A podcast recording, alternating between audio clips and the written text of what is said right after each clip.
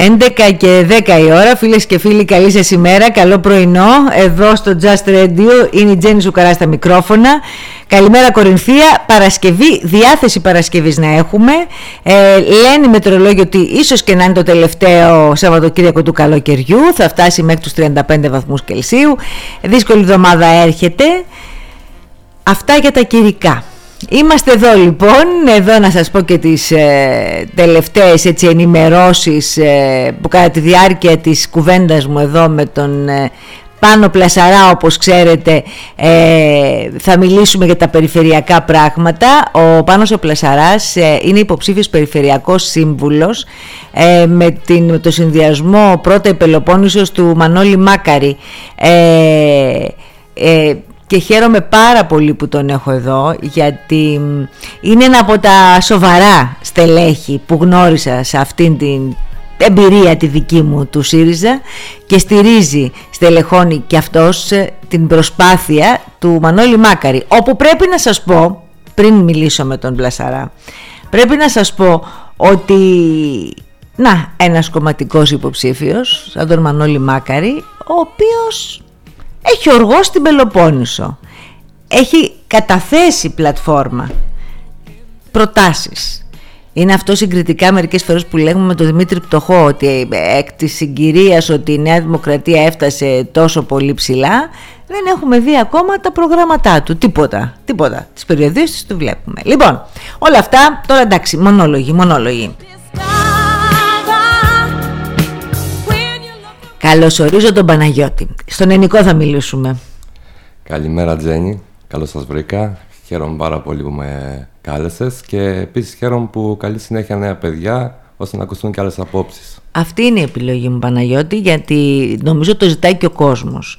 Ο Παναγιώτης είναι όπως σας είπα υπεψήφιος περιφερειακός σύμβουλος με το συνδυασμό του Μανώλη Μάκαρη και θέλω να μου πεις έτσι πάρα πολύ απλά όπως τα λέμε και πίνουμε καφέ το πρωί ε, πώς βλέπεις, ποια είναι η εμπειρία σου από αυτή τη, μέχρι, μέχρι αυτή τη στιγμή; Ε, κοίταξε, για μένα είναι πρωτόγνωρη εμπειρία. Είναι η πρώτη φορά που συμμετέχω σε ένα ψηφοδέλτιο αυτοδιοίκησης σε, σε οποιαδήποτε ε, γνωρίζεις κόσμο, γνωρίζεις τον τόπο σου, ακούς ναι. προβλήματα, συνομιλείς, ε, φιλτράρεις.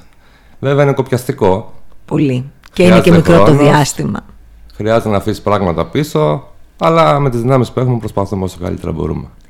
Τι εικόνα παρουσιάζει η κορινθία μας, ε, Παναγιώτη; Να πω δυστυχώς, είναι κακή εικόνα, πολλά τα προβλήματα, κυρίως επειδή είμαστε αγροτικός νομός, ε, το αγροτικό εισόδημα απειλείται λόγω καιρικών συνθηκών, λόγω τεράστιου κόστους καλλιέργειας, λόγω λειψιδρίας ναι, και μη πραγματοποίησης κάποιων έργων που έπρεπε να έχουν γίνει. Επίσης βλέπουμε μια εικόνα εγκατάλειψης ας πούμε, σε υποδομές, κέντρα υγείας σε καλή κατάσταση. Είδα είχατε πάει χτες, ε; ναι. Ε, υποστελέχωση. Οι απομακρυσμένες περιοχές, σαν να είναι δεύτερη ταχύτητας, πρέπει οι πολίτες να κάνουν πολλά χιλιόμετρα να εξυπηρετηθούν από υπηρεσίες όπως η εφορία, η ΔΕΗ, mm-hmm. οι επικοινωνίες και όλα αυτά. Είναι δύσκολα για όλους μας ε, και φοβόμαστε την εγκατάλειψη. Βλέπουμε χωριά να αδειάζουν, πολλά χωριά και ψηλά, ρε παιδί μου. Δηλαδή έχουν μείνει μόνο ηλικιωμένοι, αυτό είναι ναι. αλήθεια. Εχθές πήγατε στα κέντρα υγείας, ε, κέντρα υγείας ε, Κορινθού και Λουτρακίου. Νοσοκομείο και νοσοκομείο. τι, τι έγινε εκεί, η δομή είναι εκεί, είναι χάλι. Ναι. ναι, εντάξει, πολλές ελλείψεις, ε, τεράστια προσπάθεια των γιατρών και των υπαλλήλων. Ναι, ναι. Ε, το θέλω Παναγιώτη να μου πεις ε, ο Μανώλης Μάκαρης ε, ξεκίνησε και αυτός ε, πολύ, πολύ τελευταία αυτή την προσπάθεια ε, και συντονισμένα ε, βρήκε την άκρη και έχει ξεκινήσει τις περιοδίες και έχει, έχει αρχίσει και λειτουργεί, εγώ βλέπω τοποθετείται σε πολύ σημαντικά θέματα. Μίλησέ μου λίγο για τον Μανώλη Μάκαρη. Ε, και εγώ τον Μανώλη τον Μάκαρη τον γνώρισα πρόσφατα, πριν ένα μήνα περίπου όταν μου πρότεινε. Ε, κατάλαβα ότι είναι ένας άνθρωπος της προσφοράς mm-hmm. μοιάζεται για τον συνάνθρωπο. Είναι έντιμος ηθικός. Είναι ένας γιατρός ε, καρδιολόγος και διευθυντής της καρδιολογικής ε, κλινικής Καλαμάτας. Mm-hmm. Και χρόνια στα αυτοδιοικητικά, αντιδήμαρχος Παλίνης, ε, είχε παράταξη στην Καλαμάτα για δύο τετραετίες της μείζωνας αντιπολίτευσης και πρόσφατα ήταν και υποψήφιος βουλευτής με τον ΣΥΡΙΖΑ στην Καλαμάτα. Άρα δεν είναι ένα τυχαίο άνθρωπος δηλαδή ε, που βρήκε ένα κόμμα. Φαίνεται ότι είναι ναι. μεγάλος αγωνιστής και το αξιοθαύμαστο θα έλεγα ότι σε μια τόσο δύσκολη συγκυρία για το χώρο μας, για την παράταξή μας, βγήκε μπροστά και μας παρέσυρε όλους. Οι, οι Κορίνθοι σας μιλάνε, συζητάνε μαζί σας ε, Παναγιώτη, δηλαδή για τα θέματά τους, τα προβλήματά τους τώρα που περιοδεύεται. Συζητάνε μαζί μας, βέβαια στην αρχή δεν μας ξέρανε κιόλας γιατί και το ψηφοδελτίο μας είναι από παιδιά καινούργια περισσότερο, έχει και καταξιωμένους ανθρώπους, ούτε το Μανώλη το Μάκαρη το ξέραν, αλλά τώρα το κάνουμε γνωστό με τις περιοδίες συνεχής τα φυλάδια μας. Βλέπουν λοιπόν νέους ανθρώπους και πώς, πώς τους αντιμετωπίζουν. Νομίζω ότι στην αρχή εντάξει μπορεί να είναι και λίγο καχύποπτοι. Αλλά μετά νομίζω ότι τη βρίσκεται την άκρη. Δεν υπάρχει περίπτωση. Γιατί έχετε κι εσείς είστε μέσα στη ζωή τώρα. Εντάξει, είμαστε όλοι ας πούμε άνθρωποι της δουλειάς, ε, της διπλανής πόρτας. Ε, άνετα μπορούμε να συνομιλήσουμε με τον κόσμο και να καταλάβουμε τι μας λέει και τι του λέμε. Ποιος είναι ο στόχος του Μάκαρη για την Πελοπόννησο, αν, μπορώ, αν σε ρώταγε κάποιος, δηλαδή τι θέλει να κάνει; Κοιτάξτε, το όραμά το μεγάλο είναι η ενοποίηση της Πελοποννήσου. Mm. Διοικητικά. Δηλαδή να ενωθεί και η Αχαία και η Ηλία και να γίνει ένα μεγάλο brand name Πελοπόννησος. Ναι. Ε, να ασκήσει πιέσεις γι' αυτό. Αλλά να αναδείξει τα εμβληματικά προϊόντα της Πελοποννήσου, τον πολιτισμό μας. Να ακουστεί παντού το όνομα Πελοπόννησος. Αυτό είναι. Και να κρατήσει τους ανθρώπους εδώ στην Πελοπόννησο. Γι' αυτό το έχει πει, το θυμάμαι και στην ε, ε ομιλία του, γι' αυτό είπε πρώτα η Πελοπόννησος, ε, πρώτα, οι άνθρωποι, οι άνθρωποι της. Πάντως είναι πολύ σημαντικό αυτό που λέει, δεν ξέρω πώς μπορεί να γίνει αυτό, να, να ενωθεί η Πελοπόννησος, αυτό θα ήταν πολύ σημαντικό και θα, υπήρξε και, θα υπήρχε και σωμέρεια ισομέρεια. Σε εμάς πάντως η Κορινθία είναι ακόμα αδικημένη για να πούμε ε, την αλήθεια. Ε, δεν μου λες Παναγιώτη, έχετε περάσει σίγουρα από τα μέρη που έχουν θέματα με το νερό, με την άρδευση, με τους αγρότες και η περιοχή και είναι ΕΜΕΑ, έτσι; Μεγάλα θέματα. Τι συμβαίνει τώρα, για πες μου λίγο για την ΕΜΕΑ, τι γίνεται; Η ΕΜΕΑ έχει δύο, δύο πολύ μεγάλα προϊόντα, το γεωργίτικο και τη σταφίδα τα οποία απειλούνται λόγω των χαμηλών τιμών διάθεσης των μικρών παραγωγών που κάνουν οι παραγωγοί πλέον. Ε, νερό δεν υπάρχει. Προτάσεις έχουμε γι' αυτό. Μπορούν να δημιουργηθούν μικρά φράγματα λινοδεξαμενές ε, σε συνεργασία με τους Δήμους και τις κοινότητες ώστε να αντιμετωπιστεί. Και η επόμενη πρότασή μας είναι να οδηγήσουμε τον κόσμο σε συνεργασία mm. Συνεργατικά σχήματα για να αντιμετωπιστεί το κόστος καλλιέργειας, το τεράστιο πλέον. Αυτό είναι το μεγάλο ζητούμενο. Και, ε, πώς, εσύ επειδή τους γνωρίζεις τώρα λίγο πολύ εκεί τους, ε, τους κατοίκους, τους αγρότες και αυτά, ε, έχει αναπτυχθεί αυτή η κουλτούρα, βρε Παναγιώτη; Δυστυχώς όχι. Η νοοτροπία αυτή δεν έχει περάσει. Προσπαθούμε σιγά σιγά με τις κουβέντες μας ναι. να δημιουργήσουμε κάτι. Με το σταφύλι τι γίνεται; Δυστυχώς είναι κακή η χρονιά για το σταφύλι, για το ενωπίσιμο. Λόγω των καιρικών συνθηκών των βροχών των τελευταίων. Νομίζω τα τελείωσε; Τα τελείωσε, είναι λίγα και κακής ποιότητας, θα έλεγα. Όπω, τι δυσκολίες που έχει ο κόσμος και στην ε, Καρακινεμαία τώρα έχει πληγεί πάρα πολύ. Πάρα πολύ. Και είναι κρίμα γιατί έχει ένα μεγάλο φυσικό κάλος, έχει πολιτιστική κληρονομιά και όλα αυτά κάπως πρέπει να συνδεθούν επιτέλους. Κάθε φορά λέμε τα ίδια, αλλά δεν βλέπουμε αποτελέσματα να δούμε τι θα κάνει. Τώρα είναι και οι δημοτικές. Ναι.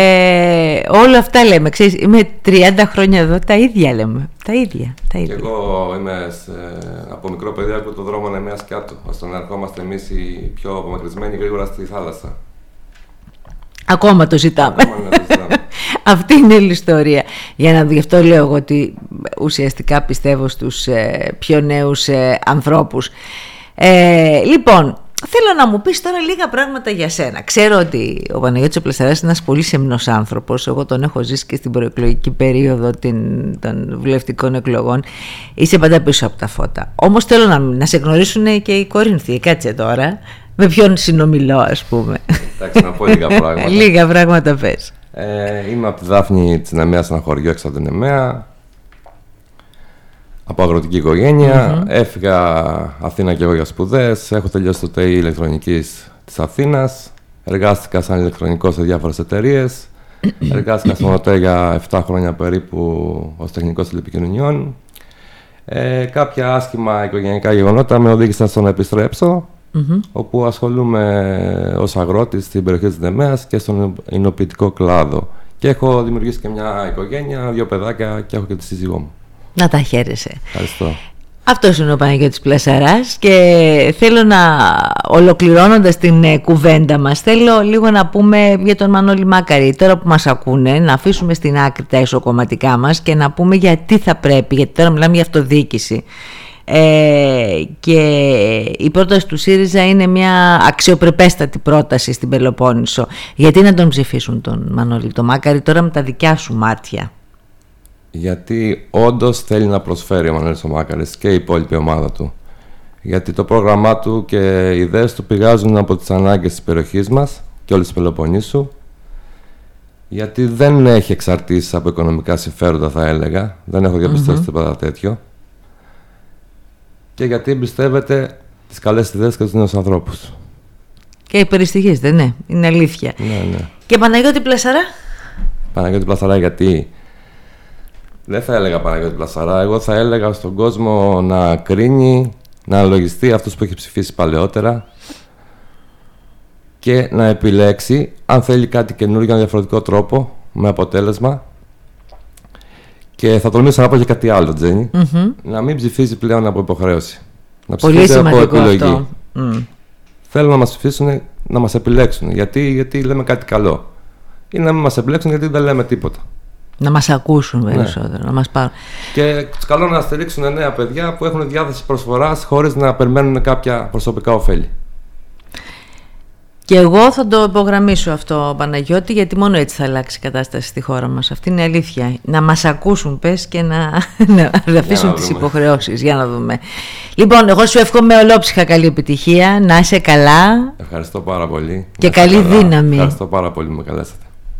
Ήταν ο Παναγιώτης Πλασαράς, υποψήφιος περιφερειακός σύμβουλος με το συνδυασμό του Μανώλη Μάκαρη. Συνεχίζουμε.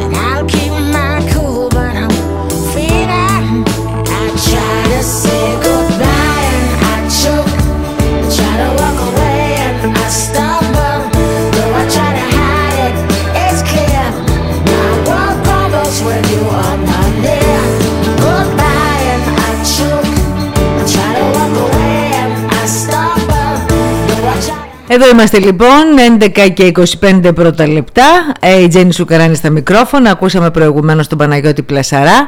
Ε, φίλες και φίλοι, μέρα Παρασκευή, έχουμε θεματάκια αρκετά. Καταρχάς από την επικαιρότητα θα σας πω ότι σήμερα κάνει το εγγένεια του εκλογικού του κέντρου ο Δημήτρης ε, Πτωχός.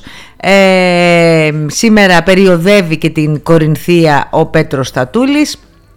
Στην Κόρινθο θα βρίσκεται τώρα το πρωί, στο Λουτράκι και μετά θα, το απόγευμα θα είναι εκτός Κορίνθου. Ούτως ή άλλως ο κύριος Πτωχός θα βρίσκεται στην Κόρινθο για να κάνει και το, το, τα εγγένεια, οπότε καλό είναι να είναι ο ένας από τους δύο. Λοιπόν, ε, συνεχίζουμε. Ε, τι άλλο να σας πω, να σας πω ότι... Ε, συνεχίζεται η προεκλογική περίοδος με τους υποψηφίους ε, τους, ε, τον, να πηγαίνουν στα, στις περιοδίες τους των Δήμο Κορινθίων ανά τον νομό. Αλλά εκείνο βεβαίως που εντάξει έχει, έχει στρέψει το ενδιαφέρον όλων μας είναι το τι γίνεται με τα εσωκομματικά του ΣΥΡΙΖΑ δεν περίμενε κανείς να απασχολήσουν τόσο πολύ για μια ακόμη φορά όλη την ε, επικράτεια, να γίνονται ειδικές εκπομπές για το αν θα νικήσει η Αχτσιόγλου ή ο Κασελάκης. Ε, εγώ εύχομαι η Κυριακή να αναδείξει τον καλύτερο και να σταματήσει επιτέλους αυτό το, αυτός ο εμφύλιος ο οποίος έχει ξεσπάσει τόσο μέσα στα μέσα κοινωνικής δικτύωσης όσο και εκτός. Ε, επίσης ε, θα έλεγα να μαζέψουμε και λίγο και τις δηλώσεις μας οι πρωταγωνιστές έτσι. Δηλαδή πολύ ιστερία, πολύ, ε, δεν ξέρω, πολύ ανθρωποφαγία ρε παιδιά πώς θα γίνει. Δεν, δεν ξέρω ε, αν σας ικανοποιεί εσάς όλο αυτό ανεξάρτητα του ποιον υποστηρίζετε. Δεν νομίζω ότι θα μας κάνει καλό γενικά στην Ελλάδα, στους πολίτες. Μιλάμε για το κόμμα της αξιωματικής αντιπολίτευσης. Try to walk away and I stumble, though I try.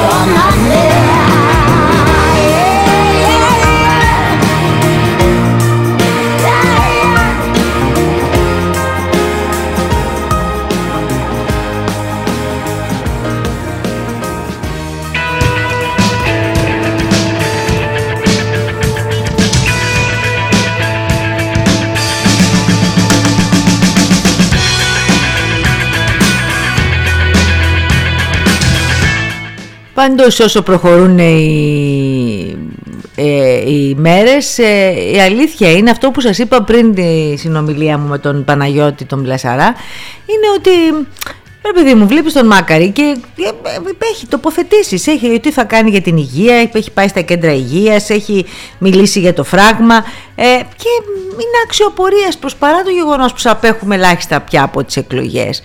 Οι ομιλίες του κυρίου Πτωχού, ειλικρινά σας μιλώ, είναι ακόμα φτωχές και αόριστες. Είναι κρίμα για έναν άνθρωπο νέο να αρκείται στην κομματική επιτηρίδα και στην κομματική στήριξη των όποιων στελεχών επισκέπτονται την Πελοπόννησο ή τον ακολουθούν για να σπρώξουν την υποψηφιότητά του, χωρίς εκείνος να προσπαθήσει περισσότερο για την αξιοπρεπή του εικόνα.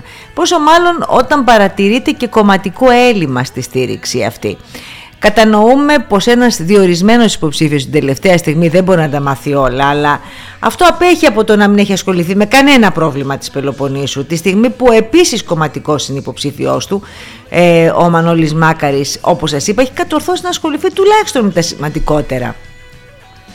Ο κ. Πτωχός μας λέει ότι η περιφέρεια δεν είναι Δήμος. Οκ, το λέει ξανά και ξανά. Ας απαντήσει κάποιος πως έτσι όπως το πάει προεκλογικά δεν κερδίζει τη συμπάθεια ούτε της κοινότητας. Τη στιγμή που ο βασικός σου αντίπαλος, ο Πέτρος ο Τατούλης, είχε επανακάμψει πλήρως, αυτό δεν το λέω εγώ μόνο, και γνωρίζει ακόμα και το τελευταίο πηγάδι του κάθε χωριού. Συνεπώς, όσοι κομματικοί και να επισκεφθούν την Πελοπόννησο δεν κερδίζονται τόσο πρόχειρα αυτές οι εκλογές. Μάλιστα σήμερα οι πληροφορίες μας λένε ότι θα βρίσκεται και ο Αντώνης Σαμαράς στα εγκαίνια. Ωραία, OK, okay, ο Σαμαράς έχει σπίτι στο Λουτράκι. Θα έρθει, εννοείται ότι θα είναι. Δεν είναι μια είδηση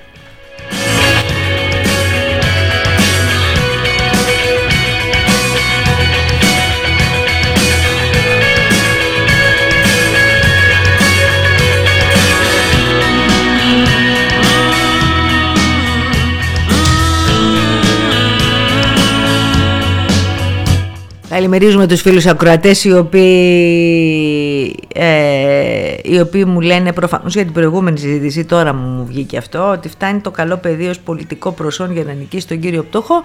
Ε, προφανώς όχι εννοείται, αλλά εν πάση περιπτώσει έχουμε και τον κύριο Πτωχό ο οποίος δεν έχει εκφράσει ούτε γνωρίζει κανείς τι θα κάνει, μόνο επενδύσεις λέει για το τοπίο της Πελοποννήσου.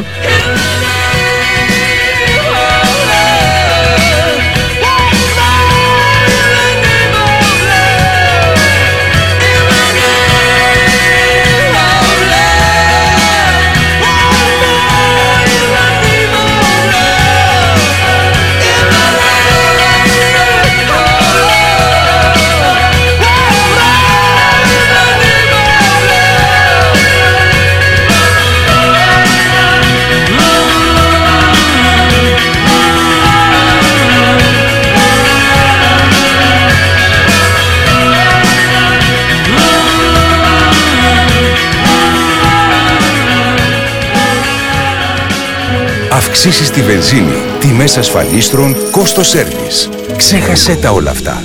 Κινήσου έξυπνα, οικολογικά και οικονομικά. Νίκιασε ένα ηλεκτρικό μηχανάκι. Πατίνι ποδήλατο, μόνο από 5 ευρώ την ημέρα. Έλα στην ηλεκτροκίνηση Λάγιος και διάλεξε ανάμεσα στα καλύτερα μοντέλα ηλεκτροκίνησης, πατίνια, Ποδήλατα. σκούτερ, Είτε καινούρια είτε μεταχειρισμένα. είτε για αγορά, είτε για μίσθωση, Είτε για ιδιώτες είτε για επαγγελματίες. ηλεκτροκίνηση Λάγιος. Αδημάντου 53, Κόρινθος. Τηλέφωνο 27 410 71 011.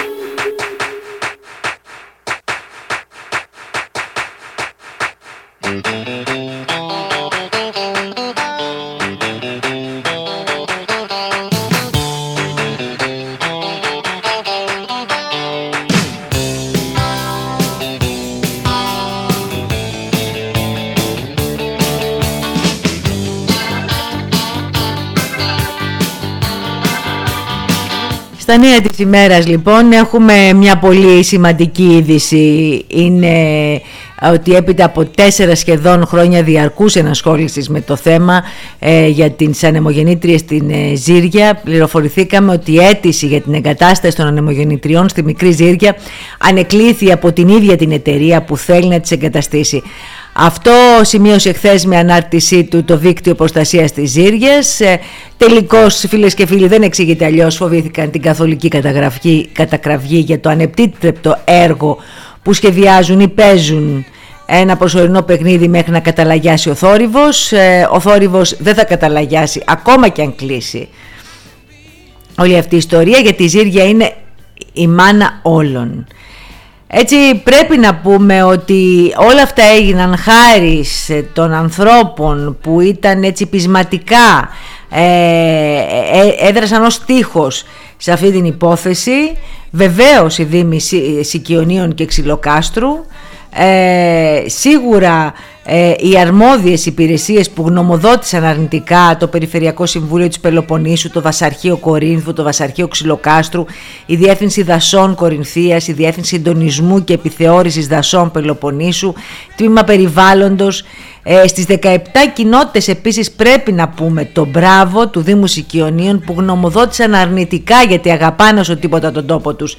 Η Λάφκα, το Κέσαρι, το Ψάρι, η Δροσοπηγή, ο Ασπρόκαμπος, η Καστανιά, η Στυμφαλία, η Καλιάνη, η Κιλίνη, το Κεφαλάρι, η Αρχαία Φενεός, η Γκούρα, το Μάτι, η Μοσιά, το Στενό, ο Φενεός, το Πανόραμα. Ε, και βεβαίως στους 150 και κατοίκους, συλλόγους, ομάδες, φίλους της Ζήριας που συμμετείχαν στην δημόσια διαβούλευση.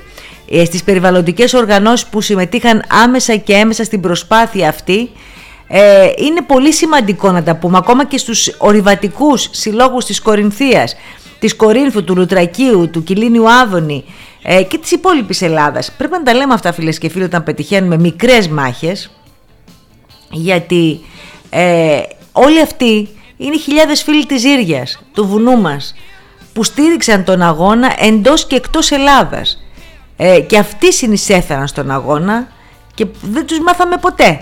Γι' αυτό λοιπόν είναι μια πολύ μεγάλη είδηση αυτή. Βεβαίως έχουν γνώση οι φύλακες, αλλά ε, να μην χαρούμε και λίγο.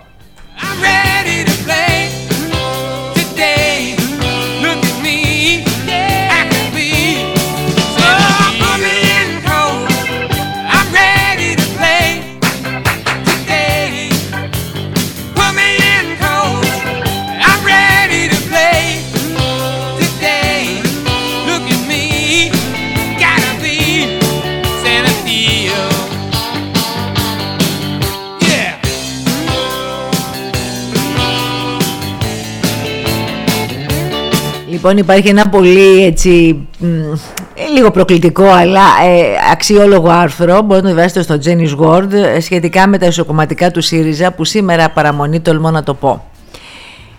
Έχει τίτλο «Ο ένας μπορεί να κάνει τη διαφορά» με ερωτηματικό. Μουσα